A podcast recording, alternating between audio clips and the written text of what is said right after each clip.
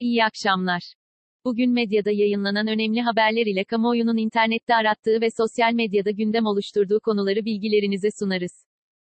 Formula 1, 9 yıl aradan sonra tekrar İstanbul'da. Motor sporlarının en prestijli yarışlarından Formula 1, 9 yıl aradan sonra Türkiye Grand Prix'sini tekrar takvime ekledi. 2005'ten 2011'e kadar 7 yıl boyunca İstanbul'da düzenlenen yarış yeni tip koronavirüs salgını sebebiyle revize edilen 2020 takvimine alındı. Şampiyonanın bu sezonki 14.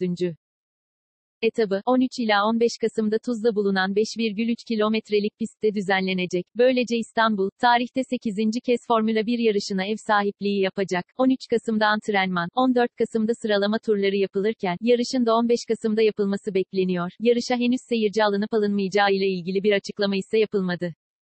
Koronavirüs salgını nedeniyle planlanandan daha kısa sürecek olan sezon öncesinde organizatörler, Amerika kıtasındaki yarışları iptal etmiş ve Avrupa'ya kaydırmıştı. Hane internet erişimi %90'ın üzerinde. Türkiye İstatistik Kurumu, TÜİK, Hane Halkı Bilişim Teknolojileri, BT Kullanım Araştırması, 2020, sonuçlarını açıkladı. Buna göre, Türkiye'de internet kullanım oranı 2020 yılında 16 ila 74 yaş grubundaki bireylerde %79,0 oldu. Bu oran, bir önceki yıl %75,3'tü.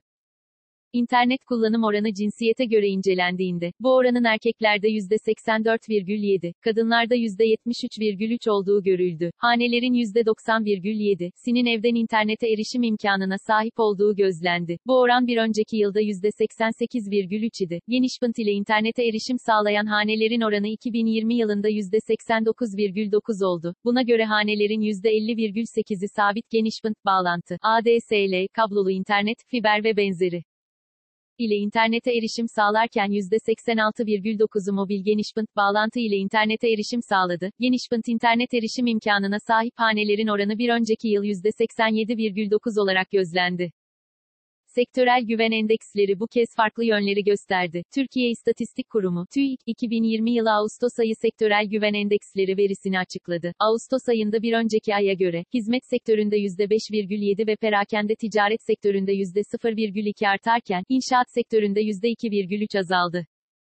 Mevsim etkilerinden arındırılmış hizmet sektörü güven endeksi Temmuz ayında 66,7 iken, Ağustos %5,7 oranında artarak 70,5 değerini aldı. Mevsim etkilerinden arındırılmış perakende ticaret sektörü güven endeksi Ağustos ayında %0,2 oranında artarak 94,9 değerini aldı.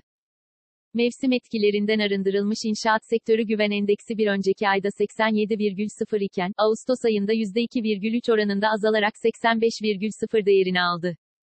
Enerji Bakanı'ndan Doğu Akdeniz açıklaması. Enerji ve Tabii Kaynaklar Bakanı Fatih Dönmez, Doğu Akdeniz'de yapılan sondaj çalışmalarıyla ilgili olarak, bazı kuyularda gaz akışı gördük, umut veren noktalarda sondaj kuyuları açacağız, diye konuştu. Bakan Karadeniz'de bulunan doğal gaz rezerv sahasının haklarının tamamen Türkiye'ye ait olduğunu belirterek gerektiği noktalarda şirketlerden hizmet alımı yapılabileceğini de sözlerine ekledi. ENR 250 listesinde 44 Türk müteahhitlik firması, uluslararası alanda faaliyet gösteren müteahhitlerin önceki yıl üstlendikleri iş tutarına göre sıralandığı ABD merkezli dergi tarafından yapılan ENR 250 listesine bu yıl 44 Türk müteahhit girdi. Geçen yıl açıklanan listede de yine 44 Türk firması yer alıyordu. Ticaret Bakanı Ruhsar Pekcan, Türkiye Müteahhitler Birliği, listeye giren firmaların ödüllendirdiği törene katılarak yaptığı konuşmada, müteahhitlik sektöründe geçen yıl ticaret savaşları ve siyasi belirsizliklere rağmen 19 milyar dolarlık proje üstlendik. Hedefimiz de 2020 yılından itibaren 20 milyar dolar ve üstüydü. Ancak Covid-19 koşullarından bütün uluslararası projeler olumsuz etkilendi. Pandemi sonrası dönemde de el birliği, güç birliği ile 20 milyar doları aşan rakamların üzerine çıkacağımıza inanıyorum, dedi. Merkez, sıkılaştırmaya devam ediyor. Likidit kanalıyla piyasalardaki faizleri yükseltmeye devam eden TCMB, bugün de geleneksel yöntemle 15 Eylül vadeli 10 milyar TL tutarında repo ihalesi açtı. Merkez Bankası, piyasayı %11,32 basit faizle 10 milyar lira fonladı. 15 Eylül vadeli geleneksel yöntemli repo ihalesine ise 41,45 milyar TL teklif geldi. İhalede ortalama bileşik faiz %11,94, en düşük faiz %11,93 ve en yüksek faiz %12,14 seviyesinde gerçekleşti. Basit faizler ise en düşük %11,31, ortalama %11,32 ve en yüksek %11,50 oldu. Merkez Bankası ayrıca, dün Borsa İstanbul'dan verdiği %9,75 faizli fonlama tutarının azalabileceğine ve daha yüksek maliyetli geleneksel riponun payını artabileceğine işaret etti. BIST 100 endeksi, günü %1,47 düşüşle 1092,16 puandan kapattı. Saat 19 itibariyle ABD doları 7 lira 40 kuruş, avro ise 8 lira 74 kuruştan işlem görüyor. Bugün Google'da en çok arama yapılan ilk 5 başlık şu şekilde. 1. Serdar Tatlı. 2. Marcel Tisser'in. 3. Nevtex. 4. Malazgirt. 5. Trailblazers Lakers. Bugün Twitter gündemi ise şöyle. 1. Hashtag hep adın 19.